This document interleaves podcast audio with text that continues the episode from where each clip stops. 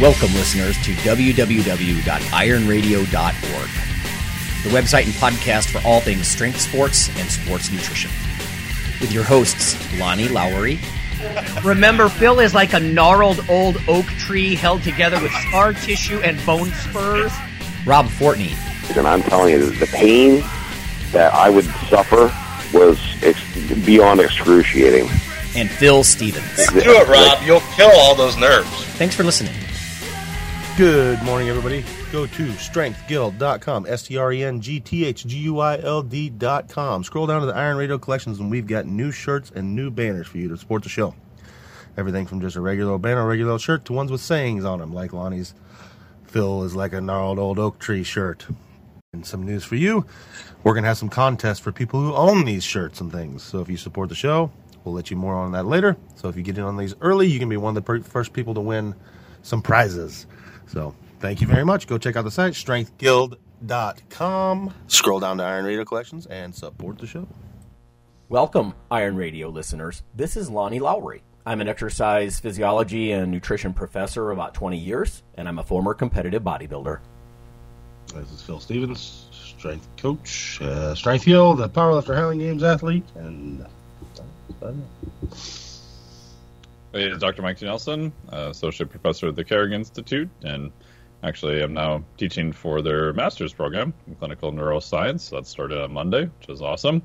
I uh, created the Flex Diet cert, and still here in Minnesota. Yeah, you always have to sort of add that, right? Because it's a rarity. It is, yeah. So I go back and look for posterity's sake. Like, oh yeah, he was home a lot. right. yeah. No, you're right. Yeah.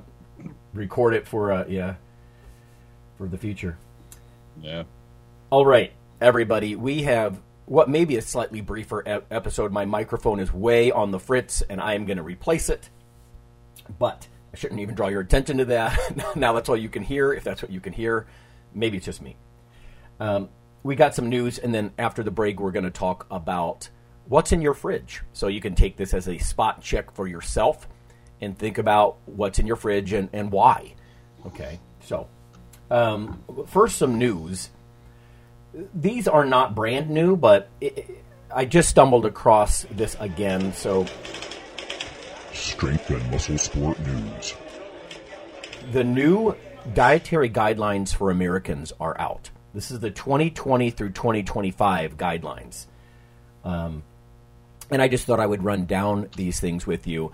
I've always thought about these things sort of as the Ten Commandments of nutrition, right? Not to sound sacrilegious, but it's not it's not the My Plate or the Food Guide. It's just sort of this joint publication from the USDA and HHS, uh, and they're mandated to do it every five years. So the new ones build on the old ones, and I just thought I would run down what the feds essentially in the U.S.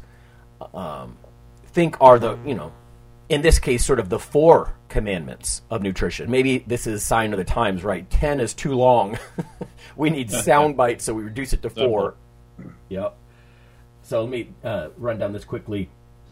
It says the foods and beverages that people consume have a profound impact on their health. I think we all know that. Um, increasingly robust evidence shows that a healthy dietary pattern, and that's going to come up repeatedly. This is a carryover from the last guidelines. Pattern um, is sort of the key.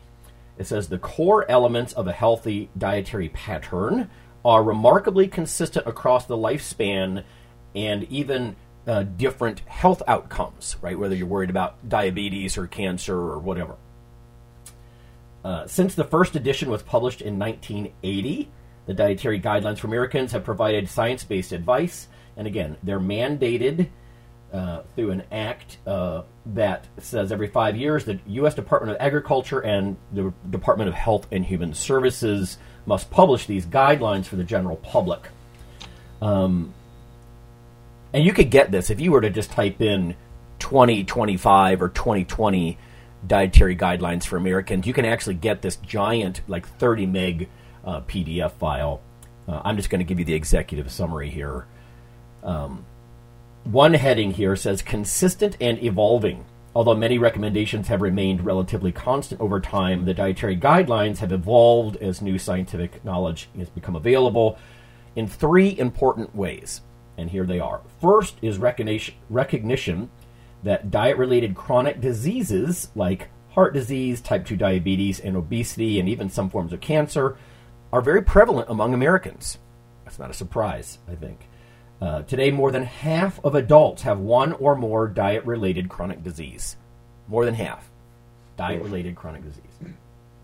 So that's the first uh, concept here. The second is a focus on dietary patterns, as I mentioned. Nutrients and foods are not consumed in isolation. And that's one of the things that I liked in the last dietary guidelines, right? Is that we're not talking about just a nutrient or even a whole food, which of course is a collection of nutrients, some good, some less good. But what's the pattern? And I think that's what's going to lead to our topic after the break about, you know, what's in our fridge. Maybe you can sense a pattern with the way the three of us eat. Not that we're paragons of virtue, but, you know, Phil's put on enormous amounts of weight in very short amounts of time. We've all gained and lost 10, 20 or more pounds of body fat, you know, by manipulating these things. So I like to think we more or less know what we're doing here. Um, anyway, the third sort of focus here under this consistent and evolving is a focus on lifespan as an approach. So, different stages of life. The patterns are actually pretty similar, but that's what we'll get to. Uh, the guidelines here uh, a healthy dietary pattern is not a rigid prescription, and they're really into customizing uh, these days. And I'm, I'm not sure if that's good or bad. I mean, overall, I think it's good. People are going to have different allergies or intolerances or likes and dislikes. But if you give people too many options, they just don't listen. You know? Uh, how many times have we all been told, just put me on a diet, you know? But then that's Mike's diet or Phil's diet or Lonnie's diet, you know, that we're prescribing, and it may or may not fit them. So I guess they're saying, listen, you got to learn the, the basic principles here um, to make it customizable. Now, so here's the meat and potatoes of it. There are four pillars, if you will, this time. Uh, one, follow a healthy dietary pattern at every life stage. And we might tailor that to us to even include our athletic careers, right? Like career longevity is a big deal. We're all old enough to be feeling the scars and the arthritis and things like that. Um, so they list the lifestyle, I'm sorry, life stages as infancy, toddlerhood, childhood, adolescence, adulthood, and then also pregnancy and lactation, and then finally older adulthood. Um, and I won't bore you with that. They do say a lot of the basic principles are consistent, though. Number two, customize. And this is what's standing out, at least to me, in the new 2025 uh, guidelines here. It says customize and enjoy nutrient dense foods and beverage choices to reflect personal preferences, cultural traditions, and budget. Well, I'm glad they're at least saying that budget thing because we have all run into that, right? I can't afford to eat healthy, you know, and then you can counter with stuff like, dude, dry beans and rice are dirt cheap, you know. Yeah. um, oatmeal. Um, you don't have to eat skinless, boneless chicken breasts all the time. Now that can get pricey. I get it. Um, but you know, even on the protein side, cans of tuna or cheap protein powders that might fit the bill. Uh, number three, focus on meeting food group needs with nutrient dense foods and beverages and stay within calorie limits. Uh, and for our group, it might be like what Phil does is try to blast through calorie limits, right? Like how do you how do you do the opposite in a sense to gain weight? Because I was talking uh, to a former student just recently about this. She's working with a client who, you know, he wants to he wants to gain a lot of muscle mass and lose fat at the same time. So you know, it's always that that Yeah. discussion. Like, how do you get in a calorie surplus and a calorie deficit at the same time? Like, that's what mesocycles do. You know, periodic goals that change. That's why that happens. But uh, here are the food group comments here this time. Core elements of a healthy dietary pattern based on food group: uh, vegetables of all type, um, specifically dark green, red, and orange and then they kind of have a separate category for uh, beans, peas, and lentils, also just considered uh, veg right now, uh, and also starchy veg. So you know you could go for starchy veg; it might have that extra bit of nutrient in it, like you know yams, right? The traditional bodybuilder kind of food. Get a little bit of uh, the orange in with your starchy Uh, fruits, meaning whole fruit, grains, uh, half of which are whole grains, right, that have the bran. They're not just the stripped down endosperm starch kind of thing. Um, dairy, so fat free or low fat milk, yogurt, and cheese. Obviously, customized with lactose free versions if you need it. Protein foods, and you know, for all the talk uh, about plant based this and that, the dietary guidelines still say lean meats, poultry, eggs, and seafood. So good, you know, we're not going to just discard the idea that animal proteins are more complete. They're more anabolic, if you will. Uh, but it does say beans, peas, and lentils and nuts in this category too. And I think that's fine, right? Throw those on top. That's sort of your thing, Phil. Like you know, eat um, eat what you need and then throw other stuff on top. And I, I'm telling you, nuts are a great way. Peanut butter, peanut butter shakes, handfuls of mixed nuts. That's a great way to throw healthy calories uh, on top of everything, and maybe even enhance cognition and stuff like that. So, uh, and then oils. I'm I can't say I agree with this one. Oils, including vegetable oils. Well, that's where I'm raising an eyebrow, right? Mo- Yeah. You know, Mike and I we talked about that. Most vegetable oils are crap, uh, frankly. The omega six inflammatory stuff: corn oil, safflower, soybean, cottonseed oil. Um, but it, now, if you want to say olive oil, then I'm on board, right? But you can't just go to the grocery store and if something kind of generically says vegetable oil, man, run from that. Um, and then they also mention seafood and nuts under oils as well. So you can see that some of these things they don't fit neatly in a food group like protein uh, or or veg. Anyway, the last one here, number four: limit foods and beverages high in added sugars, sat fat, and sodium, and limit alcoholic beverages. Now, the language sometimes changes, even though the guidelines don't. This is limit alcoholic beverages. In the past, you know, they've sort of been a little bit softer. Like have your have your beverage, you know, two for guys, one for gals, and that's based on like alcohol dehydrogenase and stuff, body size, why men get a little bit more. But now they're saying just limit it because there's been a, some science trickle out in the last, I'd say, two, three years that I've been noticing it, that really no amount of alcohol is recommended necessarily, right? So just try to limit it, I guess.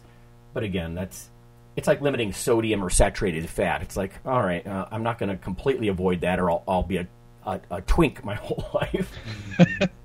um, for added sugars, less than 10% of your calories. For saturated fat, less than 10% of your calories. For sodium, less than 2,300 milligrams per day. I can tell you that's going to be tough. Because it's going to. Low, isn't it? That seems low. Yeah, it's low. Average Americans easily consuming double that. Um, yeah, and it's going to eliminate things like soup, which is where you might get your vegetables, or you know have uh, at work. I mean, I guess you can get the lower sodium soups. And then it says alcohol. Choose not to drink, or limit your intake to two drinks a day for men and one for women. So again, the actual numbers uh, throughout what I've just been reading you here hasn't changed that much, but you know they just sneak in a few extra little tidbits like choose not to drink if you can. Uh, I don't know if a lot of our listeners are going to do that, but so th- those are the guidelines. Um, the executive summary. Again, this is an enormous document. If anybody wants to go check it out, just making you aware uh, that you can go get this giant PDF. Uh, and maybe when we talk about what's in our respective refrigerators, you'll get some idea about how maybe we interpret this stuff.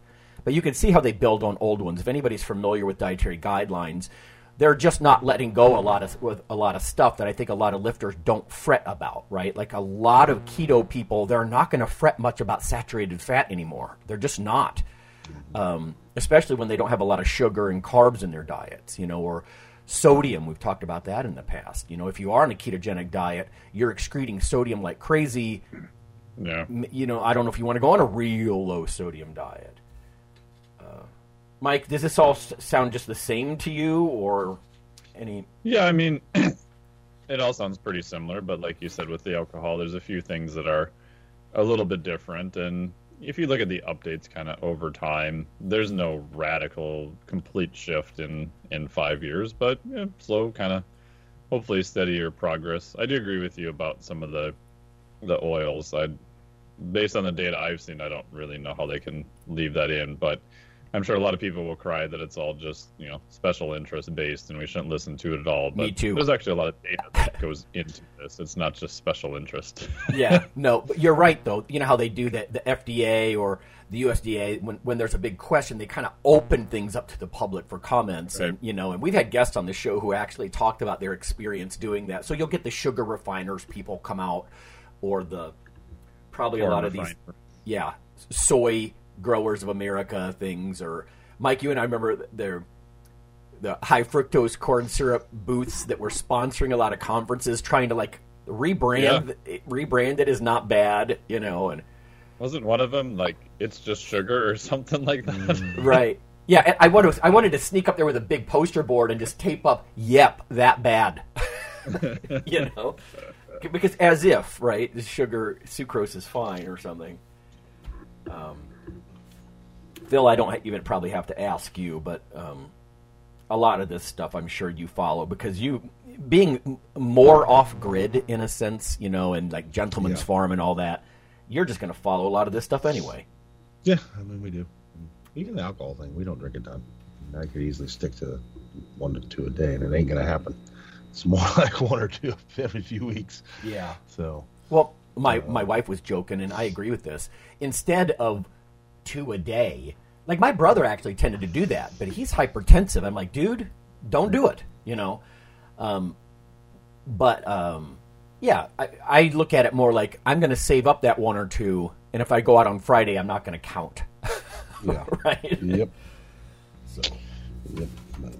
Yeah, I saw that in some people's HRV scores after on January first. I would see normal, normal, just completely tanked. So I Yeah. emailed more than one client of how many drinks did you have the night before? Right.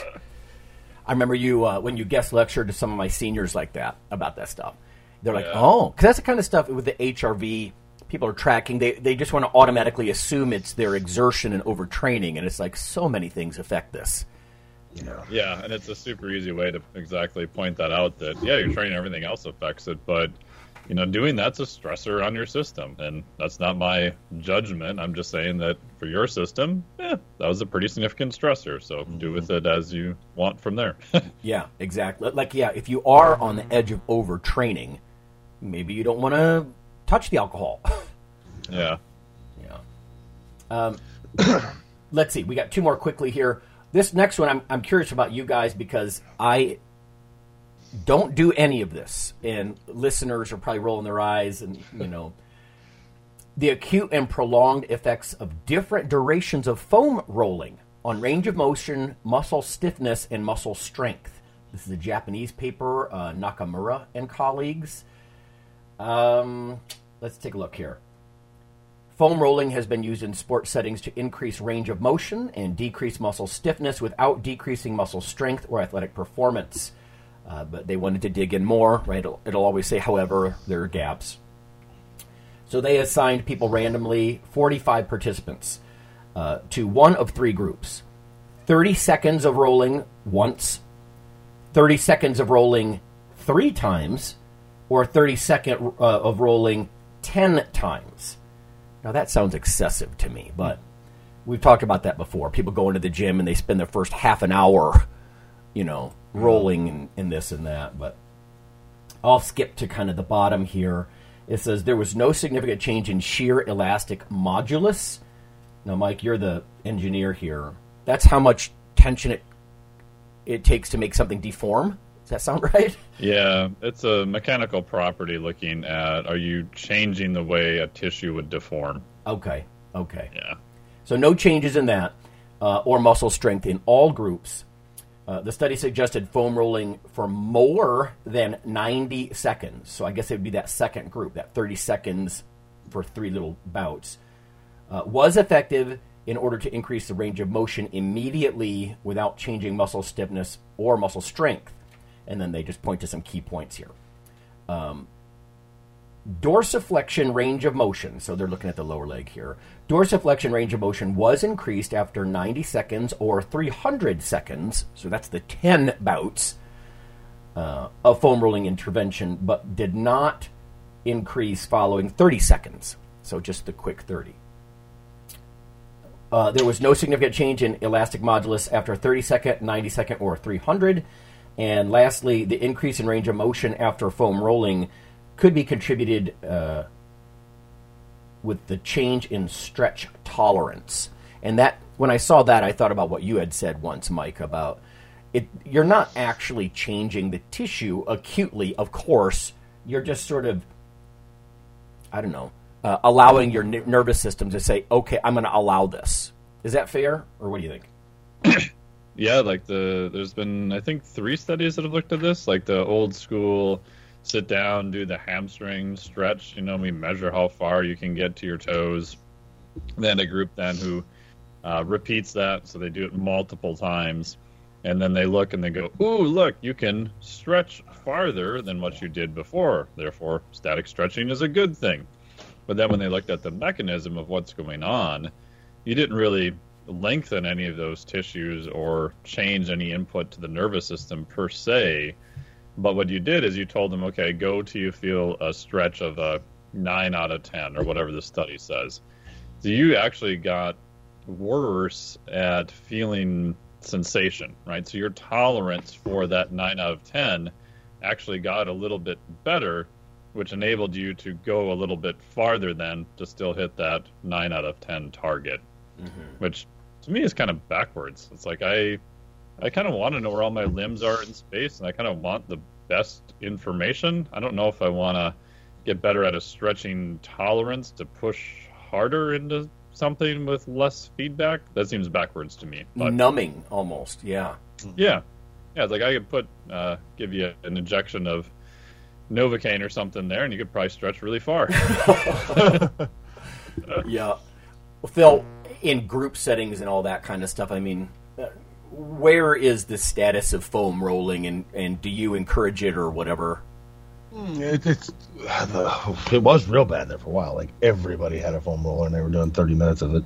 yeah, I knew people were traveling on planes with their foam yeah, with foam, yeah, it was everywhere, and I see the fat has dropped down a bit. I mean, we have a few at the gym. Um, people only like I'll get on one if I need to pop my back. you know, I'll just roll my back up, my back up. Mm-hmm. feel great. Mm-hmm. And that's you know, you know, people will use them if something's hurting or something. You know, some a specific thing is bothering them. I don't have a lot of people that just have like a foam roller routine.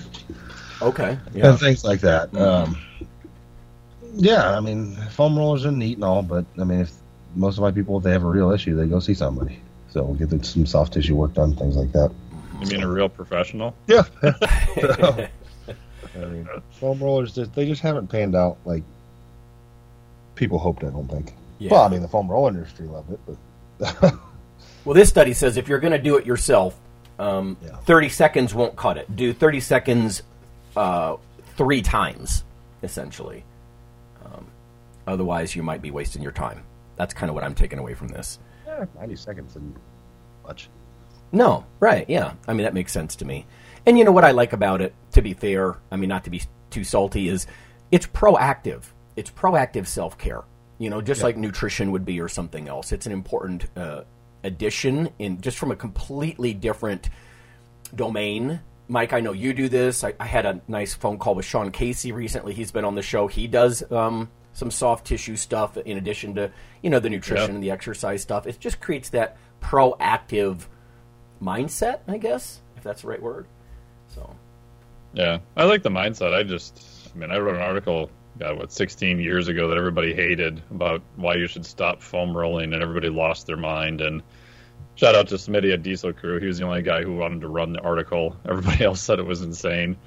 Um, but yeah, I, I love the idea. I think that it may be useful for some people. I don't really think it's worth a lot of the time. I think you can take your hand and your thumb and do some other stuff and just myofascial work on yourself and get a lot more specific with it and get a lot greater result from it than flopping around on a foam roller like a dead fish. But you know, I like the idea. you know, Mike, um, I, it might have been Sagan said skepticism doesn't sell. Right, and so no. that's what you're running into. I want a T-shirt, right? Skepticism doesn't sell. yeah, Yeah, at the time, I, I literally was gonna file for a patent on a foam roller that had like these little spikes and bumpy things on it because everyone was all into trying to make it as painful as possible without any other rationale. Nice. Uh, and I did it in good conscience, and yeah, I I, I probably should have done that. Metal spikes with vinegar on them.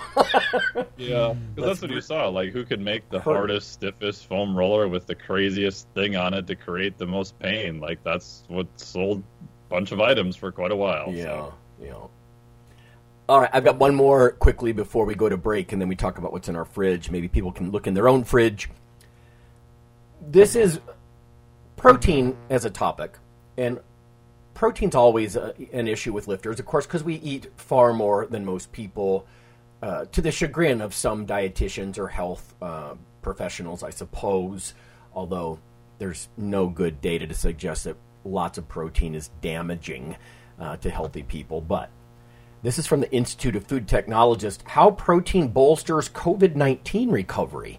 So I just it's so pervasive here in the states. If you're in another country, you're like, "Oh, you poor Americans, you're just saturated with COVID." And yep, but so it says though sometimes overlooked, nutrition plays a critical role in the treatment and recovery of COVID nineteen patients. Um, and they start off right off the bat here with a sidebar. It says, "quote." In addition to anti-inflammatory and antiviral drugs, amino acids can play a role in mitigating the release of cytokines, thus decreasing overall mortality. So I have seen a couple of different papers. In fact, I have a little thing on the, the door of my fridge about my COVID supplements. And most of the stuff is things that are anti inflammatory that I do anyway, uh, just because I'm an inflamed old lifter. But um, Anyway, it says one complication of COVID 19 involves the so called cytokine storm, a hyperinflammatory response caused by the overrelease of cytokines. Uh, and of course, that can cause uh, multi organ failure and even death. Uh, and it says, in addition to anti inflammatory and antiviral drugs, amino acids do play that role in mitigating the release of cytokines. And that's according to Ferrara in a brand new paper in 2020. Uh, interestingly, the IFT suggests some individual aminos here. Uh, L-glutamine supplements, 10 grams three times per day. Um, let's see. People who did that, they found that were, they were hospitalized for fewer days and were less likely to require admission to the ICU, to intensive care. Uh, Hmm. That's C E N G I Z. Sengiz? Kengiz? Uh, et al. in 2020. It says glutamine may help preserve lung and intestinal function and significantly reduce the amount of pro-inflammatory cytokines. So that's interesting. I've I've long been interested. Glutamine is one of those things where if you're taking it to get buff, you're g- going down the wrong rabbit hole. But if you're doing it, if you're really overtrained and and that kind of stuff, it might be one of those arguably conditionally essential amino acids that your body can make, but not fast enough if you're under a huge amount of stress, kind of thing. Um, the data goes back and forth on that, but the other, it says arginine and glycine may reduce the number of certain inflammatory agents in the alveoli. So, right down there in the sacs of your lungs, thus limiting damage to the lungs. And that's Ferrara et al. 2020. And then, maybe simplest of all, complete proteins, like those found in animal products, may also exert an anti inflammatory effect. And that's uh, Fernandez and Quintela um, in 2020. So these are it's based on new findings. It's not just the stuff that we've known, but it sort of does reinforce. But the idea of amino acids or proteins as being anti-inflammatories, it's just pretty cool. It says to this end, the European Society of Clinical Nutrition and Metabolism, or ESPEN, recommends immediate initiation of oral nutrition supplements uh, that provide 400 calories and 30 grams of protein per day. Now that's per day, and I mean for us that would be per meal, I think. Um, and then it says, in addition to modulating the immune response, protein is required to prevent the loss of muscle function and the catabolic response to COVID 19. One metabolic derangement associated with severe COVID 19 is impaired muscle metabolism, um, increased muscle and protein breakdown, decreased muscle protein synthesis, and increase uh, in acute phase proteins, according to Stat Stachowska um, in 2020. ESPEN recommends 1.3 grams of protein per kg for critically ill patients. And if that doesn't sound like a lot to you, because a lot of lifters are doing more like 1.6 or 2.0 or more grams per kg, um, you know, when you're not hungry, it's hard to push food on people. But I thought that was that was interesting stuff. So this one of the things that we already do, I guess, is what I'm suggesting, yeah. could put us uh, in a protected mode. Oh, that's cool. Yeah. Um, eat the meat. yeah, eat your meat. How can you have your pudding if you don't eat your meat? So, all right, that's going to be it from the news. When we come back, we're going to ask each other some questions about what's in your fridge and why.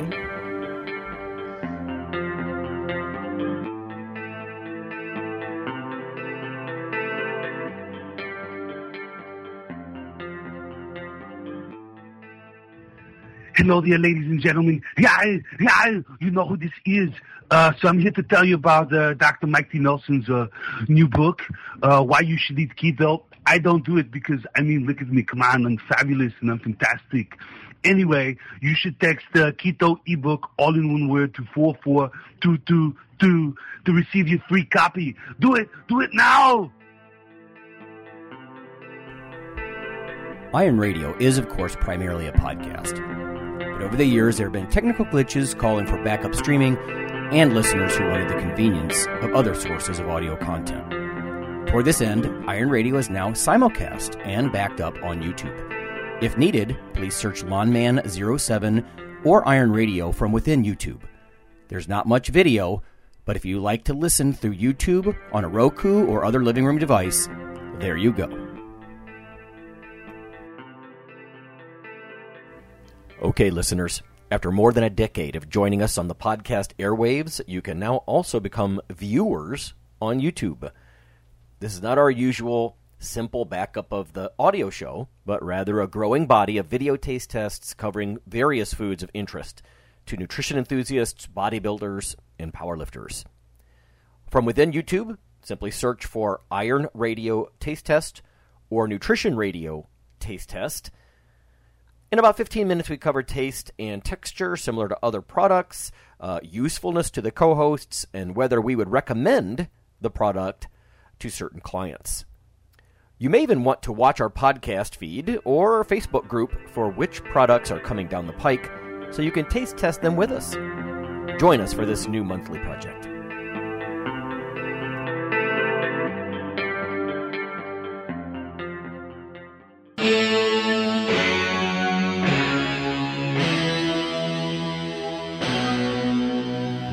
Weekly fix of Iron Radio. In addition to being a popular institute on iTunes, we are also on email. Simply go to www.ironradio.org and sign up for the voluntary email. You'll get a once per week email, no more, that's little more than the show notes and a link to the audio. So go for it.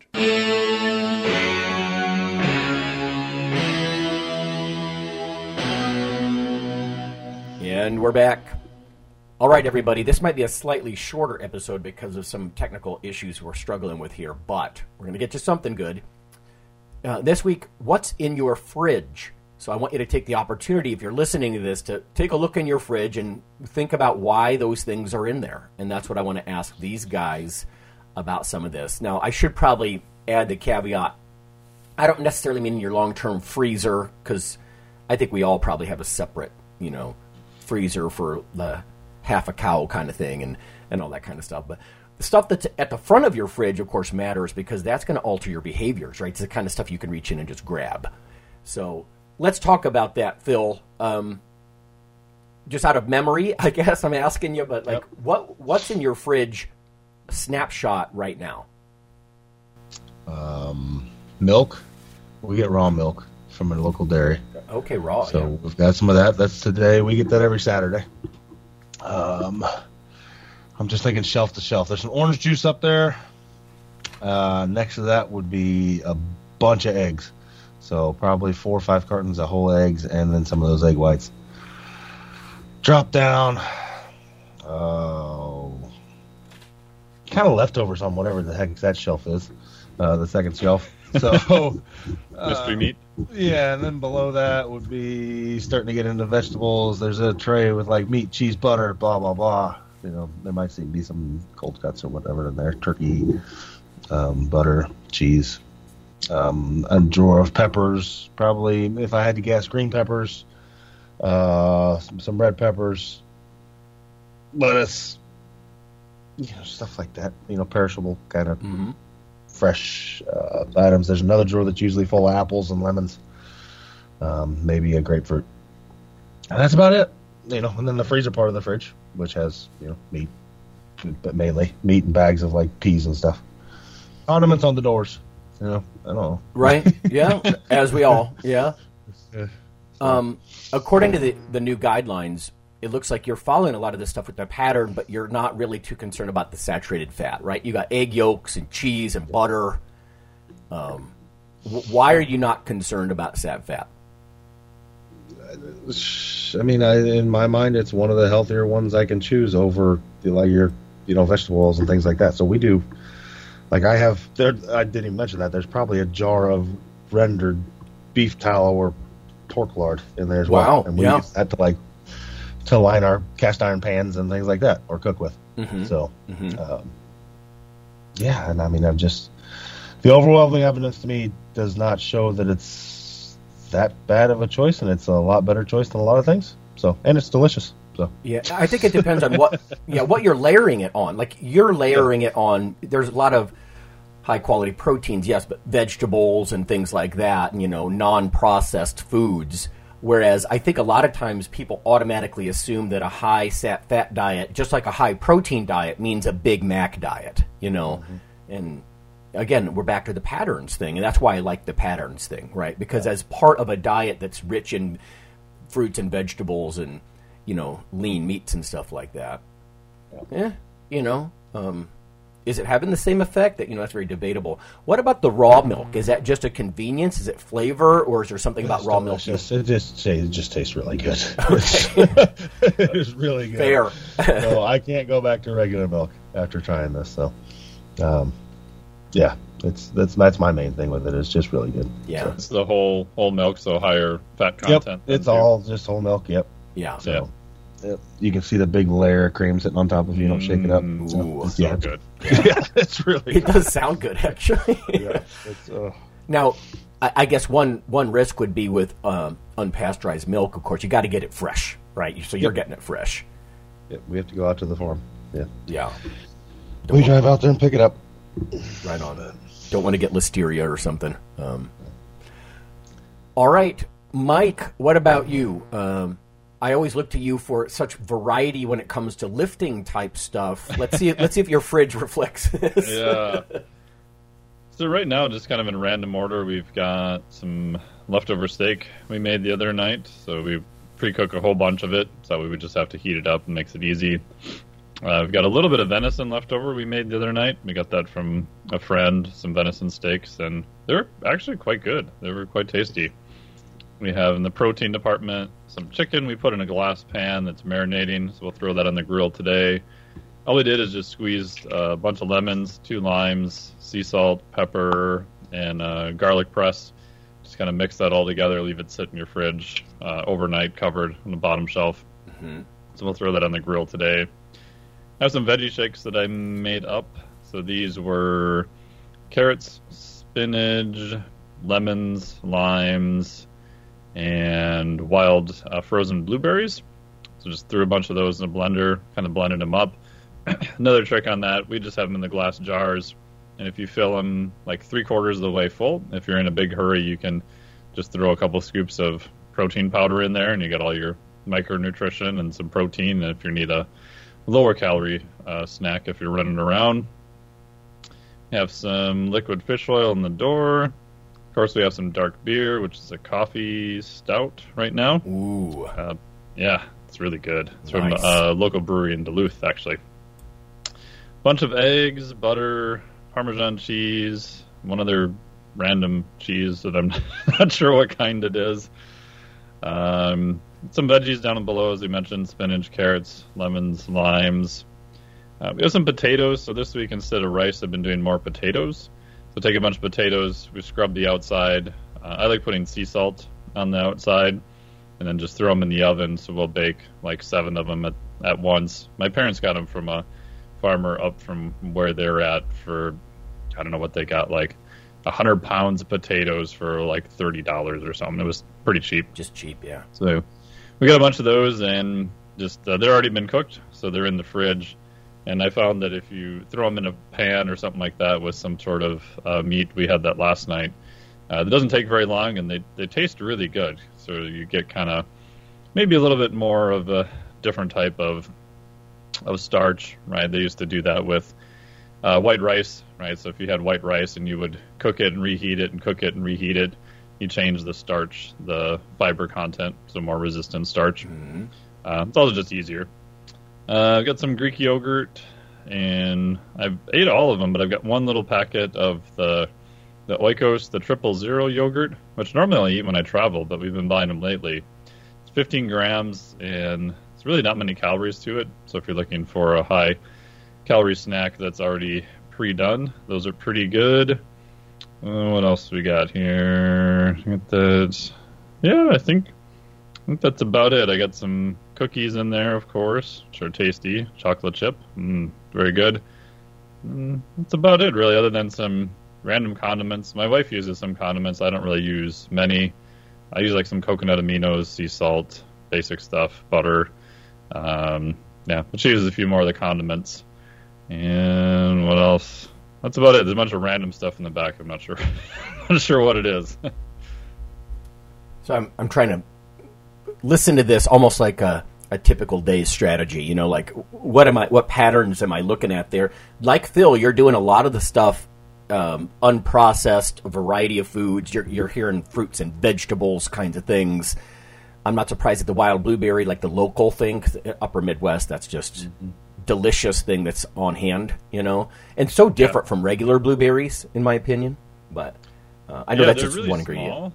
Like we these actually we got surprisingly enough at Costco. Um, and they weren't that much more expensive, but they're really tiny. But I find just putting them in shakes or uh, like you did, Lonnie, put them in your oatmeal. They're they're really tasty. I Sweet. actually I quite like them. Yeah, they're to me they're sweeter and different from regular blueberries. Um, yeah, and as weird as it sounds, they look even more blue. yeah, yeah. Now you're obviously just like Phil's not shying away from the fat. Uh, it sounds like you're purposely using sodium to marinate things and stuff like that, so you're probably not too worried about the sodium stuff. No, I actually do better when I've added more salt uh, to things. Uh, so lately we've been using uh, Redmond sea salt, and then I bought some pink Himalayan sea salt, but I wanted it in a different size.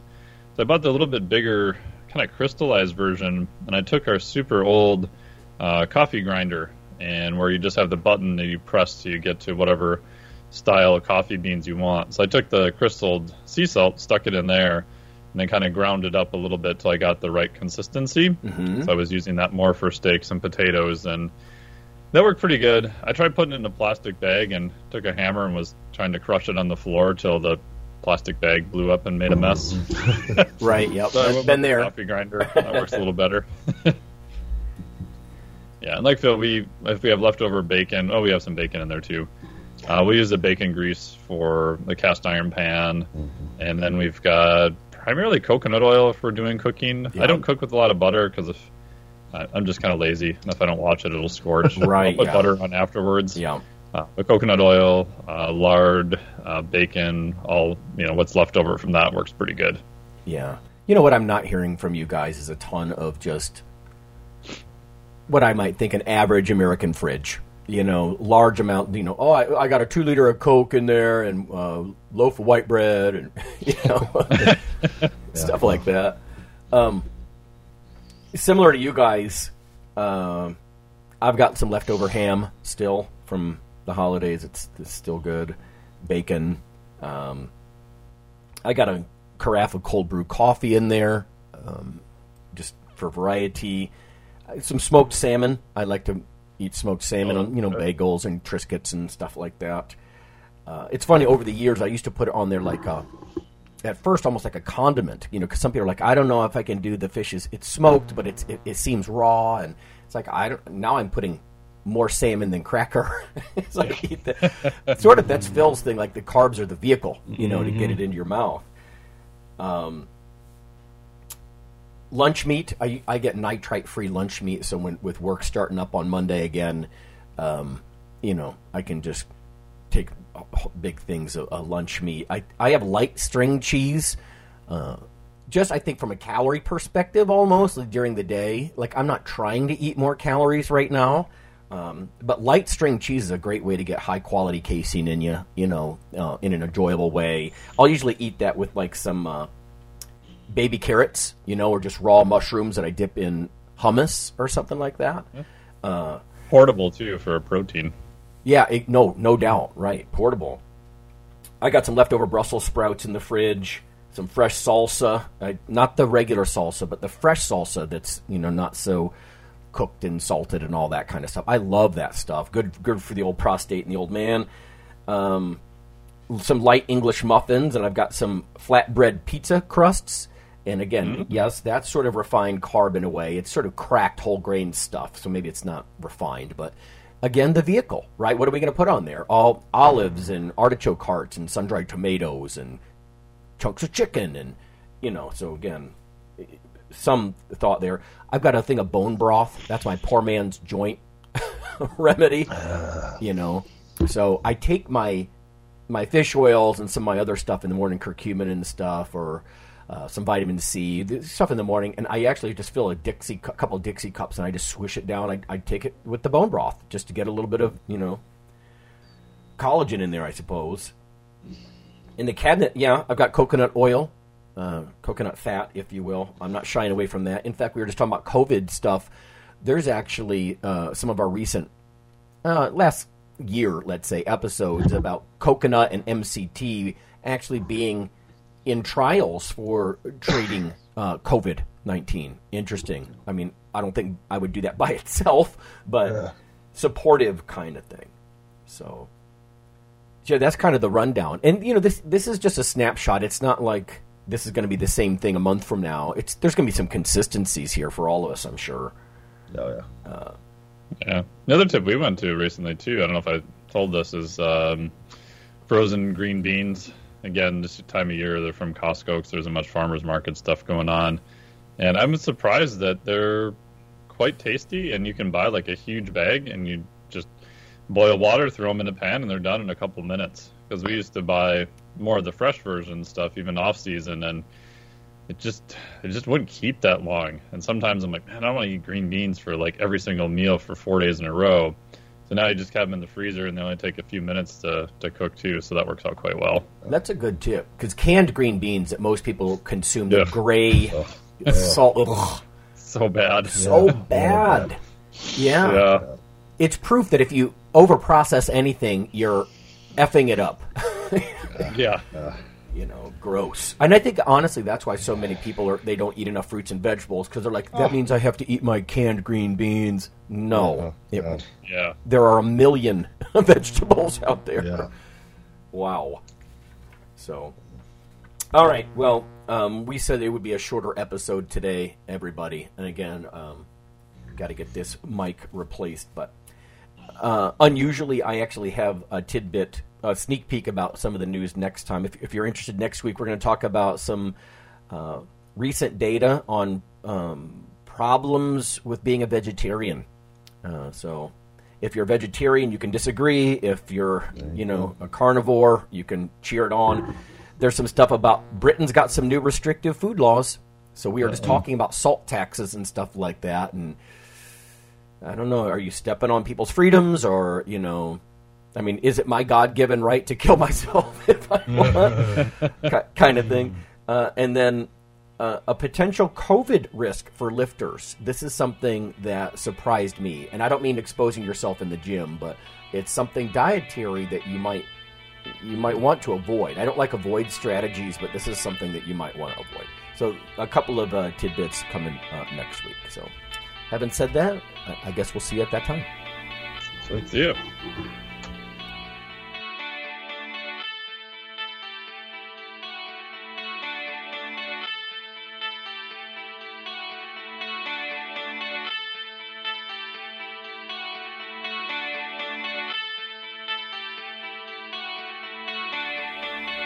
Iron Radio is accepting donations. If you like what we do, the professors, the scientists, the bodybuilding show promoters, the athletes themselves in powerlifting and bodybuilding, um, please consider making a donation or maybe buying something from the ironradio.org uh, store. Uh, we also are accepting supporting members. So for $4 a month, which is frankly less than the bank sneaks out of your account in fees, you can step up and support a form of sort of public radio for the bodybuilding and powerlifting and strength community. The Iron Radio podcast and all of the audio on ironradio.org is for informational purposes only. If you're interested in starting a diet or exercise program, it's important to check with your physician. Also seek the help of registered dietitians, athletic trainers, and qualified exercise physiologists in order to make the progress that you need.